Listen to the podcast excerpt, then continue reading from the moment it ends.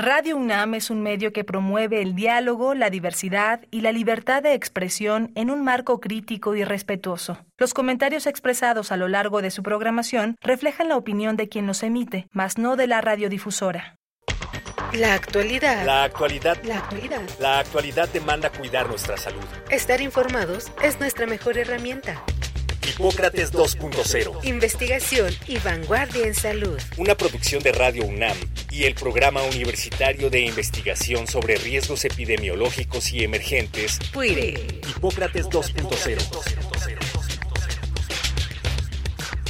Hola, ¿qué tal? Bienvenidos a Hipócrates 2.0.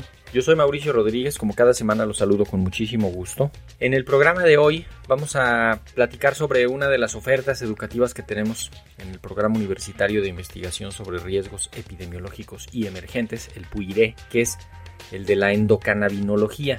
Pues vamos a, escuchar la presentación de nuestros dos invitados. Nos van a acompañar el día de hoy la doctora Raquel Peirauve, que pues es una destacada endocannabinóloga muy reconocida a nivel internacional y el doctor Luis David Suárez Rodríguez que es el presidente de la Asociación Mexicana de Medicina Cannabinoide pero vamos a escuchar un poco sobre ellos y regresamos de lleno para platicar.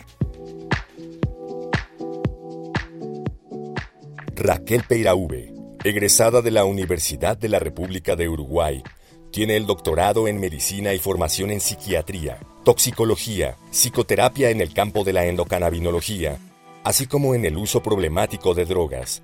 Actualmente se dedica a dar consultoría en instituciones de gobierno y empresas respecto al uso médico de cannabinoides y es presidenta de la Sociedad Latinoamericana Interdisciplinaria de Cannabinología. Luis David Suárez Rodríguez es médico cirujano egresado de la UNAM, especialista en fitoterapia y acupuntura por la Universidad Autónoma Metropolitana. Actualmente es presidente de la Asociación Mexicana de Medicina Cannabinoide, en donde realiza actividades de educación y promoción con bases científicas de la regulación y el uso de medicamentos con cannabinoides. Los doctores V y Suárez forman parte de la coordinación general y académica del Diplomado Internacional de Endocannabinología que ofrece la UNAM a través del Programa Universitario de Investigación sobre Riesgos Epidemiológicos y Emergentes, PUIRE. Pues ya lo escuchamos y les comentaba, aunque se oye como muy complicado el nombre de la endocannabinología, pues en los siguientes minutos trataremos de ver de qué se trata. Y lo más importante es por qué es fundamental incorporar este tema en la formación no solo de los médicos, sino de muchos profesionales de la salud y de otras profesiones vinculadas con la investigación, el desarrollo, la producción de los medicamentos basados en cannabinoides. Así que, pues primero quiero saludarlos, doctora Raquel, bienvenida, ¿cómo estás? Muchas gracias, muy bien, gracias por la invitación, feliz de estar aquí. Muchísimas gracias, Luis David Suárez, ¿cómo estás? Bienvenido. Muchas gracias, muy bien, este, muy contento de poder estar aquí con ustedes compartiendo algo sobre la endocannabinología. Promoviendo además este esfuerzo de formación que estamos haciendo desde el PUIRE, que pues ya verán también que es, es, fundamental. No sé con qué quieran empezar, una definición sencilla, fácil, básica. Bueno, te iba a proponer eso, por lo menos explicar por qué se llama endocannabinología. Esa palabra que tengo el honor de haber pensado hace, no sé, como seis, ocho años ya, cuando todo el mundo hablaba de medicina canábica y cannabis y medicina canábica. ¿Y qué es eso? Decía yo, ¿qué es la medicina canábica? ¿Cómo una especialidad médica o un arte médico es nombrado por el medicamento? ¿Qué es esto? Y con mayor este, paradoja aún cuando decimos que esta es una medicina centrada en el paciente, pero se la nombra por el producto de tratamiento. Entonces yo dije, pero ¿qué es lo que hacemos? Modulamos o intervenimos con el sistema endocannabinoide. Es un sistema de señalización, de comunicación neuronal, pero no solo neuronal, como tenemos otros sistemas, la gente seguramente habrán escuchado hablar del sistema serotoninérgico, de la dopamina, son distintos sistemas. Este es uno más que tiene cannabinoides, como tiene la planta, nosotros lo tenemos del lado de adentro. Así como cuando hablamos de las hormonas, hablamos de la endocrinología, la secreción interna, pues dije, entonces, esto es la endocannabinología, es los cannabinoides que tenemos del lado de adentro, ya no los fitocannabinoides, de la planta, sino los nuestros. Entonces, así fue concebido esta, esta palabra. De hecho, perdona, esa, esa es como una, una buena diferenciación. Los fitocannabinoides son estas moléculas que están en la planta, no, solo, no solo en el cannabis, pero que están en la planta, y los endos son los del cuerpo, porque justamente participa en señalización y está involucrado en muchas funciones del organismo, ¿no? Ya lo, ya lo mencionabas, el símil con el sistema hormonal es muy bueno porque hay hormonas que actúan en el cerebro, en las, en las glándulas, en el corazón, en, por todos lados hay efecto, efecto de las, de las hormonas, ¿no? Esto que tú dijiste, Mauricio, que tenemos los endocannabinoides, o sea, los que producen los cuerpos biológicos, no solo los humanos, los fitocannabinoides son los que se producen en la planta, por la planta y están los cannabinoides de síntesis o semisintéticos, que es a partir de aquello que se ha producido por la planta, se modifica la molécula un poco para que sea más estable, más eficiente, en fin, se pueden hacer distintas modificaciones, pero son cannabinoides también. Cannabinoide se considera y se define como toda aquella molécula que interactúa con el sistema endocannabinoide, particularmente con sus receptores propios del sistema. El sistema tiene las, las sustancias que comunican, que llevan la información, los receptores, que son los sistemas de llave y cerradura donde ellas se instalan para actuar, las enzimas que las producen o que las destruyen después de haber actuado, todo esto forma parte, esto es el sistema endocannabinoide, que está representado de manera muy interesante, a diferencia de otros sistemas de señalización, que están representados solamente en el cerebro. Este está representado íntegramente en el cerebro, pero también lo encontramos íntegramente representado en el aparato digestivo, en la piel, donde está todo exactamente igual, todos los mismos componentes que en el cerebro. Y esto ya de por sí habla de la importancia que tiene este sistema, por la que cumple, pero también por la interacción con los otros sistemas. Seguramente Luis David quiere agregar algo de esto. justamente con eso, con eso quería Luis David que nos ayudes a, visualizar algunos ejemplos de las, las funciones más relevantes del, sistema endocannabinoide y sus vínculos con, los otros sistemas y, todos los otros, toda la, parte funcional en general. Bueno, como pueden ver, este es un tema apasionante, ¿no? Nada más este, empezamos a hablar de ello y nos vamos porque hay tanto que comentar. Y de hecho, a mí una de las cosas que más me han llamado la atención y es de los, eh, digamos, avances más recientes en el campo de la endocannabinología, es entender que además el sistema endocannabinoide, y ahorita vamos a dar unos ejemplos de estas funciones, pero quería yo hacer énfasis en que hoy sabemos que el sistema endocannabinoide pues implica también, por ejemplo, a la microbiota intestinal y su relación eh, con la pared intestinal y ahí empieza el sistema inmunológico y cuando algo nos estresa, de ahí puede venir una señal que desate un, un reflejo eh, que tenga impacto sobre ese eje hormonal que controla la respuesta del estrés, por ejemplo.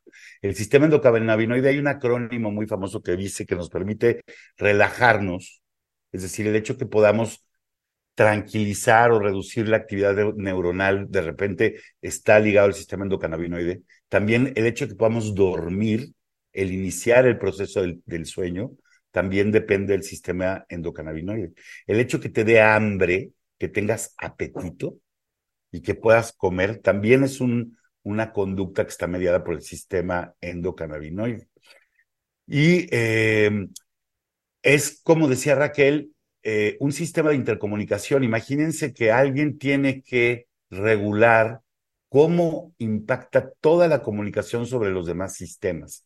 Y eso es lo que es el sistema endocannabinoide. En particular, el sistema nervioso central es como un interruptor, digamos que puede bajar eh, selectivamente y en lugares muy específicos en donde se requiere reducir la comunicación neuronal o la excitación de, diferentes zonas, el sistema endocannabinoide se produce ahí bien localmente, en esa sinapsis, actúa para reducir un exceso de excitación, entonces es como una especie de modulador, digamos, de la actividad eh, cerebral en muchos sentidos y además los receptores del sistema endocannabinoide son los, los, componentes de, de, su tipo, que son los receptores tipo G, más abundantes en el sistema nervioso central. Entonces, son bien importantes. Es un sistema que desafortunadamente, pues nos tardamos en entenderlo porque por mucho tiempo la planta fue ilegal y no había posibilidad de hacer investigación con ella, ¿no? Y realmente, digamos, a partir de 1990 para acá, es que se han venido dando en cadena muchísimos descubrimientos y hoy podemos entender la gran amplitud y vastedad que tiene este sistema de intercomunicación. Aquí describes bien un avance del conocimiento y, una aplicación propia que corresponde a las ciencias de la salud, a la medicina, en particular a la odontología, a la veterinaria, etcétera. Pero además un grupo de profesiones que también estarían involucradas en, esto, que se quedaron atrás todos, nos quedamos atrás durante muchos años por estas prohibiciones, pero que en los últimos años pues se ha generado una cantidad de información muy valiosa, se han hecho los descubrimientos más relevantes, se ha avanzado muchísimo en esto y, y por ahí quería que fuéramos como abriendo la sobre la necesidad de hacer una formación integral en endocannabinología ahorita cuando menos para ponernos al día con lo que va ocurriendo a reserva de que se incorpore en los planes de estudio, porque ese es otro punto que no está en los planes y programas de estudio de la mayoría de estas carreras eh, de la medicina y de las carreras afines. Entonces, no sé, Raquel, si tú quieres ahondar un poquito en esto. Sí, pero antes me gustaría decir algo, porque sabes qué, a nadie le ha llamado la atención, y Luis David lo dijo con mucha claridad, como la planta está prohibida, parece que el sistema endocannabinoide tendría que estar prohibido también. Y para mí esto es una perversión vinculada a la prohibición. La investigación de un sistema fisiológico ha estado interrumpida, interferida, y la educación. Que la gente, que los médicos sepan que tenemos un sistema de señalización, ha estado interferido porque la planta es ilícita. Es como decir, como la heroína está prohibida, entonces no sabemos nada del sistema endorfínico. Una barbaridad brutal de la que se han hecho cómplices los sistemas educativos. Ah, no, doctora, yo no, no, yo comprendo, es muy interesante, pero fíjese que con esto de es un tema escabroso. ¿Qué es lo escabroso? La investigación preclínica y clínica este, no tiene que ver. Por otro lado, las convenciones de drogas, la del 61 y 71, nunca prohibieron la investigación. Es haber sido más realistas que el rey. Nunca estuvo prohibida la investigación, ni nunca estuvo prohibido el, la búsqueda del efecto medicinal el uso medicinal. Entonces, lo primero saber es esto, pero es una cuestión bastante delirante y por eso yo soy agradecida a la UNAM que dijo, sí, lo vamos a hacer, vamos a hacer una formación integral, abarcativa, estamos de acuerdo, hay que jugarse, hay que hacerlo, porque alguien tiene que empezar a formar, ya no con los cursitos de seis horas, dos horas, veinte horas, donde lo que te enseñan, que se llaman cursos de prescripción, ¿qué es eso? ¿Cuándo un médico se formó diciendo que hace un curso de prescripción? Una barbaridad.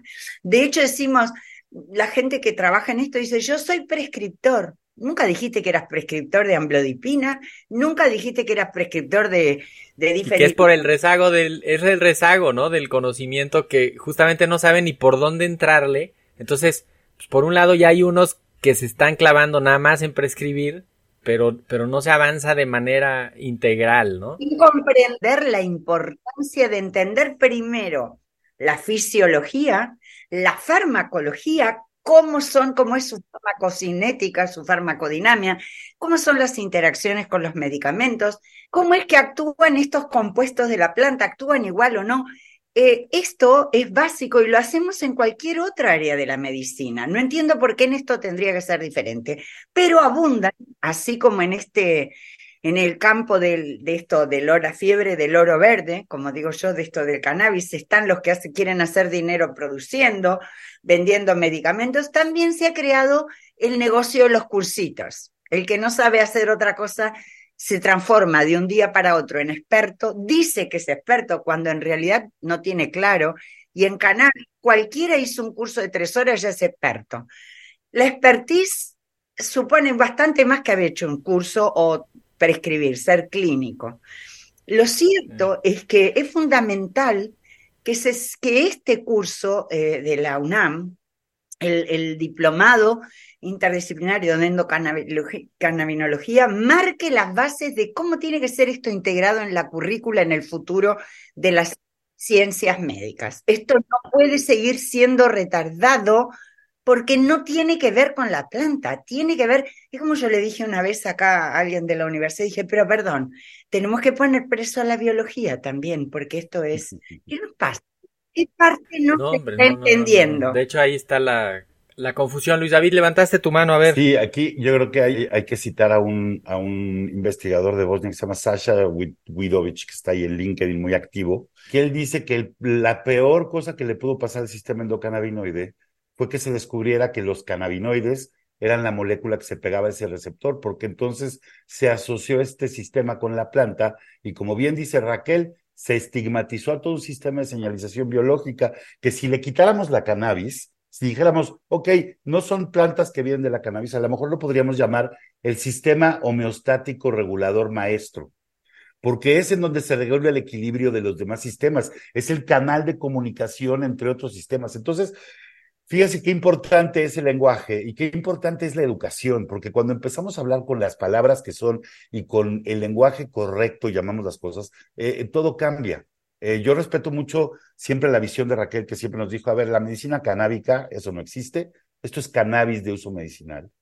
Y es, el uso es el que define la planta. La planta es la misma, la podemos usar para un montón de cosas. Aquí en México tenemos una necesidad urgente de que nuestros médicos, de que el personal científico que se quiere relacionar con la planta se prepare en ello.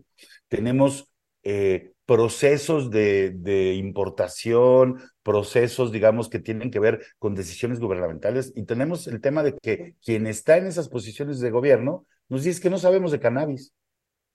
Y entonces también está pasando que en, en, las, en las salas de urgencias estamos teniendo ya casos de pacientes que llegan con efectos, digamos, de THC cuando estaban tomando CBD o supuestamente estaban tomando CBD, o ya tenemos también, desafortunadamente, intoxicaciones en niños con estos productos comestibles que están destinados al uso adulto, pero que son disponibles en México, y los médicos no saben cómo tratar una urgencia de un paciente que está intoxicado con un THC o con de un niño que llega, que pudo haberse ingerido una dosis grande de THC. Entonces tenemos que educar a nuestro personal de salud, tenemos que educar también a los químicos, a los biólogos, a las personas que quieren participar urgentemente en esta naciente industria del oro verde, como dice Raquel, ¿no? Que es un espejismo, pero bueno, todo el mundo se va tras ese espejismo, pero por lo menos que lo hagan con conocimiento de causa, que sepan de qué va que sepan la biología, la botánica, la farmacología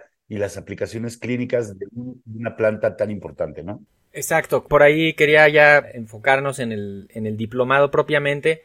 Es la segunda edición del Diplomado Internacional de Endocannabinología. Es una, un esfuerzo eh, pedagógico que hacemos en el Programa Universitario de Investigación sobre Riesgos Epidemiológicos y Emergentes acá en la UNAM y la AMCAN y un grupo de especialistas internacional eh, Raquel Peirauve, desde luego, como la coordinadora del, diplomado, la doctora Paola Cubillos.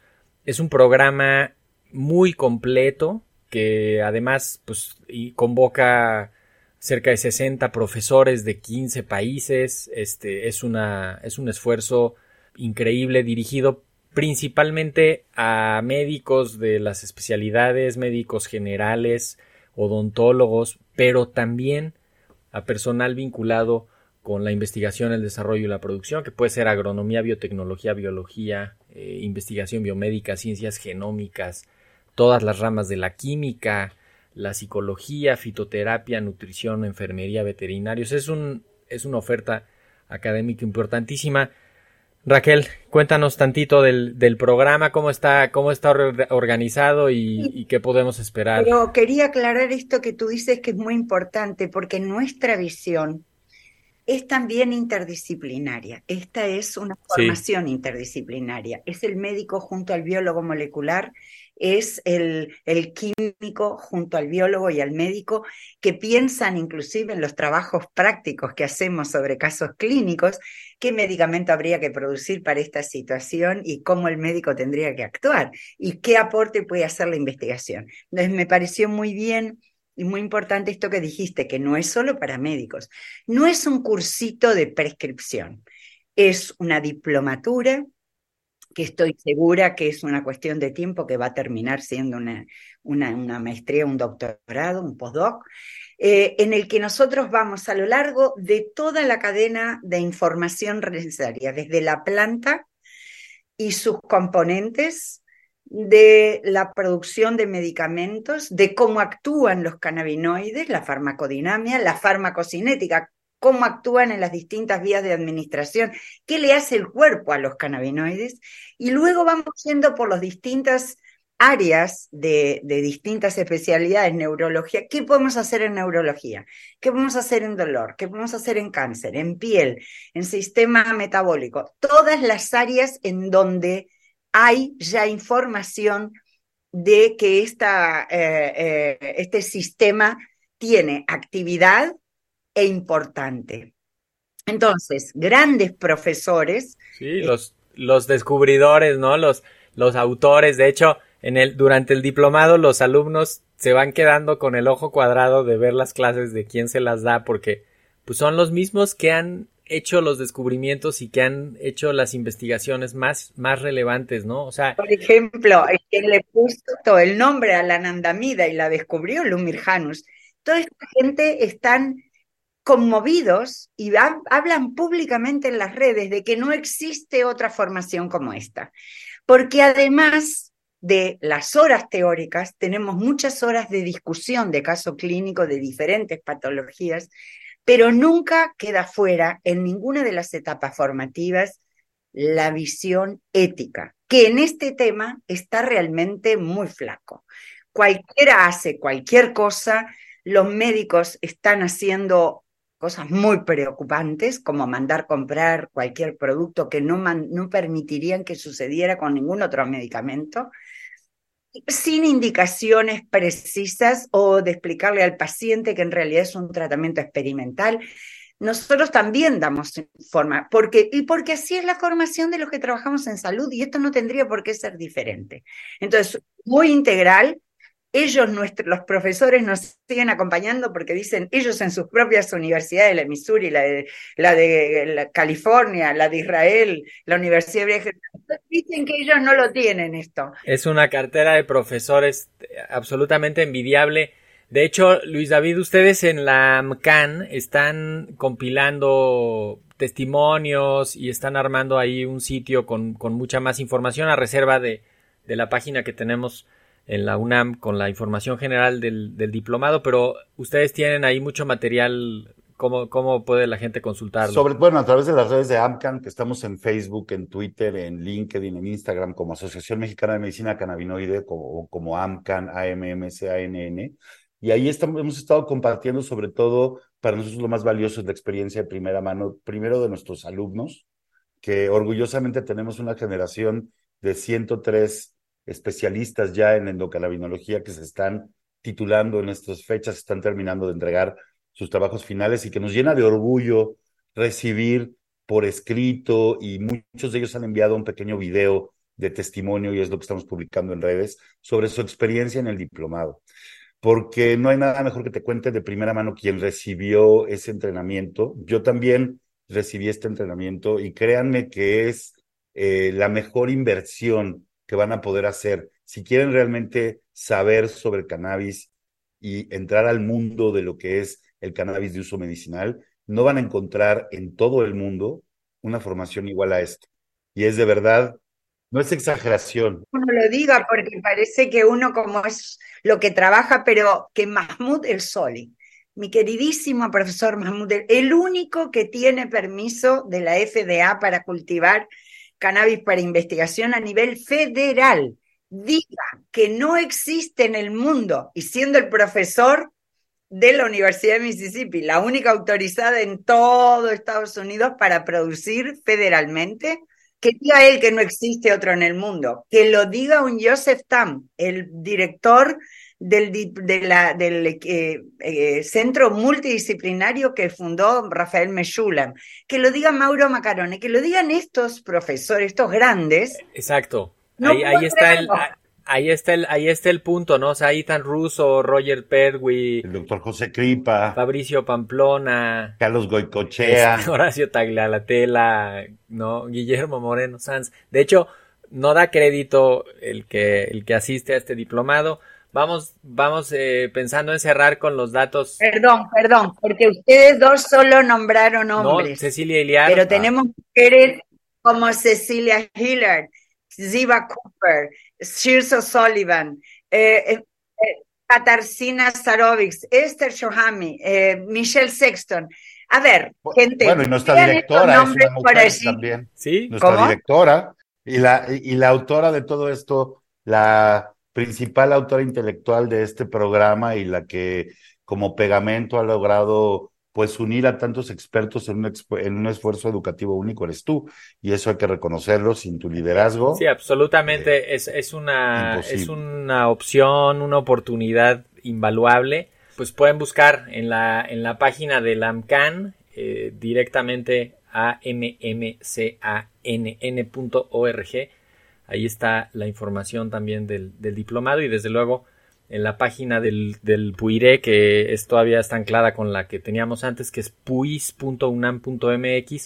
Ahí está el, programa, la, la, guía general de los módulos, los tiempos. Comenzamos eh, a mediados de noviembre. Es un programa de pues 248 horas. Es muchísimo tiempo. Son sesiones una vez a la semana, los días miércoles eh, de 9 de la mañana a 1 de la tarde. Tenemos que cerrar este programa. Raquel, muchísimas gracias. gracias a ti. Luis David, muchísimas gracias. Gracias a ti, Mauricio. Gracias, Raquel. Y los esperamos en el diplomado. Y con esto nos vamos. Esperamos que se acerquen a este y a los otros cursos que tenemos en el, en el PUIRE.